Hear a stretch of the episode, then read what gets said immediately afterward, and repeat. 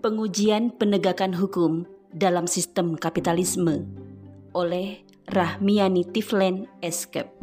Indonesia merupakan salah satu negara yang subur terhadap peredaran narkoba.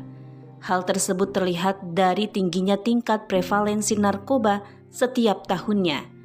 Tak hanya sampai di situ, United Nations Office on Drug and Crime merilis fakta bahwa Indonesia termasuk dalam jajaran segitiga emas perdagangan narkoba, khususnya metafetamin, bersama dengan Jepang, Australia, Selandia Baru, dan Malaysia. Sungguh suatu fakta yang memprihatinkan. Tertangkapnya artis Nia Ramadhani beserta suami dan juga supir pribadi mereka turut menambah daftar panjang kasus narkoba di Indonesia. Namun yang menjadi sorotan adalah belum lagi tuntas penyelesaian perkara melalui sidang pengadilan, tapi kedua tersangka telah mengajukan permohonan rehabilitasi dan hal tersebut akan dikabulkan. Sebagaimana keterangan yang disampaikan oleh kuasa hukum keduanya, yakni Wa'ode Nur Zainab, menurutnya Nia dan Ardi adalah korban dari penggunaan narkoba dan merujuk pada Undang-Undang Nomor tiga puluh lima Tahun dua ribu sembilan, maka rehabilitasi wajib diberikan kepada korban penyalahgunaan narkoba. Sementara itu, Kapolres Jakarta Pusat Kombes Henki Haryadi ikut menegaskan hal tersebut. Katanya, penyidik tetap akan memproses hukum terhadap Nia Ramadhani dan Ardi. Meski begitu, Undang-Undang Pengguna Narkotika mewajibkan mereka untuk menjalani rehabilitasi. Dalam pasal seratus dua puluh tujuh, sebagaimana yang hasil penyelidikan kami tentang pengguna narkoba, diwajibkan untuk rehabilitasi. Itu adalah kewajiban undang-undang. Kemudian dengan rehabilitasi bukan perkara tidak dilanjutkan. Perkara tetap kami lanjutkan. Kami bawa ke sidang, nanti akan divonis hukum di mana ancaman maksimal adalah empat tahun. Dan kemudian untuk rehabilitasi bukan dilaksanakan oleh penyidik. Alih-alih menetapkan hukuman berat sehingga menimbulkan efek jera bagi pelaku penyalahgunaan narkoba. Tapi sebaliknya, aparat justru terkesan memberi kelonggaran dengan dimuluskannya jalan rehabilitasi. Dalihnya, karena mereka adalah pemakai dan juga korban bukan sebagai pengedar. Sehingga timbullah keraguan dari masyarakat yang menganggap bahwa aparat kepolisian terkesan bertindak tidak sebagaimana mestinya dan juga mengistimewakan sepasang publik figur tersebut jika saja kasus yang sama dilakukan oleh kalangan biasa. Maka sudah barang tentu penanganannya pun tegas dan berbeda. Tidak ada kompromi, pasti berakhir dalam hotel Prodeo. Meskipun telah dijelaskan pihak kepolisian bahwasanya kasus tetap diproses sesuai hukum yang berlaku, di samping rehabilitasi tetap berjalan. Akan tetapi, masyarakat semakin ragu akan hal itu. Sebab telah diketahui umum bahwa selama ini sistem peradilan selalu menampakkan ketimpangan yang nyata. Hukum bagaikan pisau yang tajam ke bawah namun tumpul ke atas. Jika berduit, maka akan dilakukan kompromi. Tapi bagi yang tidak berduit, siap-siap menerima tindak tegas. Adapun faktor yang melatar belakangi tingginya kasus narkoba di Indonesia adalah adanya undang-undang yang bermasalah. Di samping itu, undang-undang tersebut memiliki celah, yaitu dengan memberi kesempatan rehabilitasi kepada tersangka, baik mereka yang berstatus wajib lapor maupun yang masih berstatus dalam penyidikan. Seperti itulah produk hukum yang dihasilkan dalam sistem sekuler saat ini.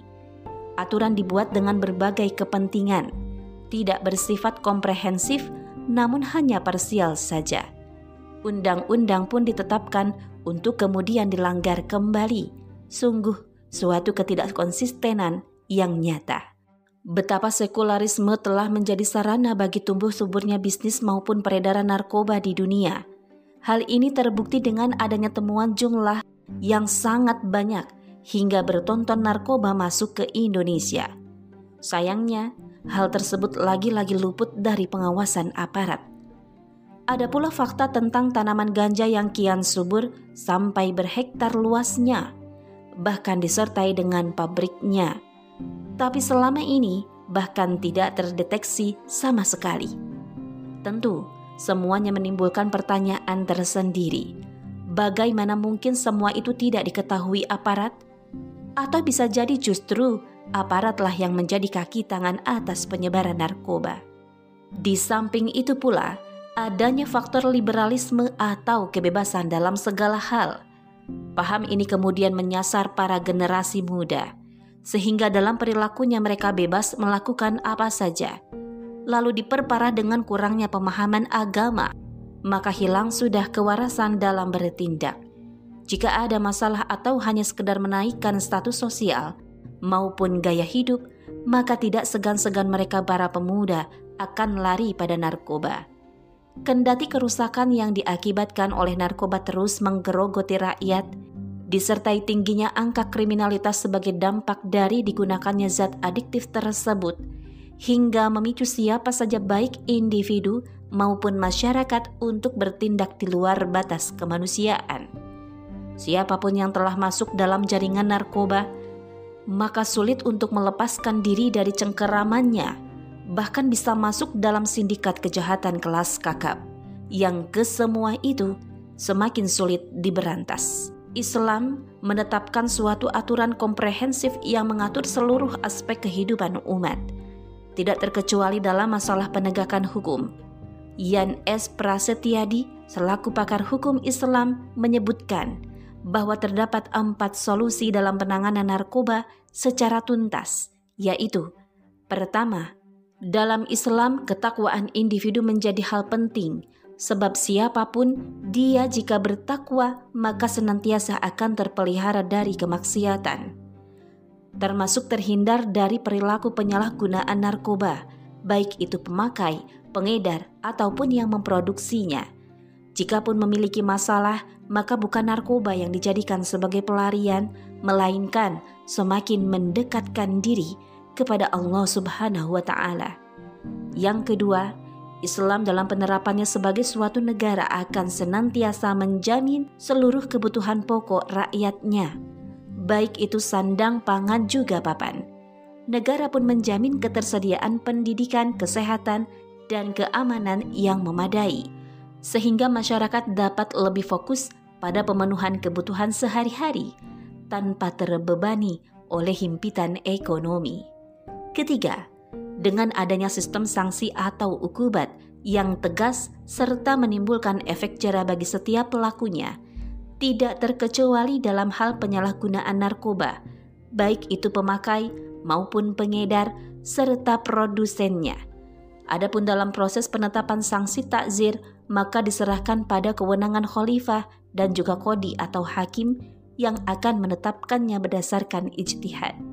Hukuman akan disesuaikan dengan ketentuan syariah berdasarkan tingkat kejahatan yang dilakukan. Apabila pengguna saja dihukum demikian berat, terlebih seorang pengedar atau produsen, mereka bisa saja ditetapkan dengan hukuman mati sebagaimana putusan kodi. Hukum dalam Islam bersifat adil, tegas, dan tidak memandang status sosial. Apakah dia seorang masyarakat biasa, publik figur, politisi, ataukah pengusaha? Keempat, penunjukan pada aparat penegak hukum yang bertakwa, sehingga tidak akan ditemukan kerjasama antara aparat dengan para mafia narkoba. Maka terciptalah keadilan hukum yang didambakan oleh seluruh rakyat, yang kesemua hal tersebut tidak akan berjalan sebagaimana mestinya kecuali dikembalikan pada sistem Islam yang bersumber dari zat pencipta maupun pengatur hidup manusia, yaitu khilafah Islamiyah. Wallahu a'lam bishawab.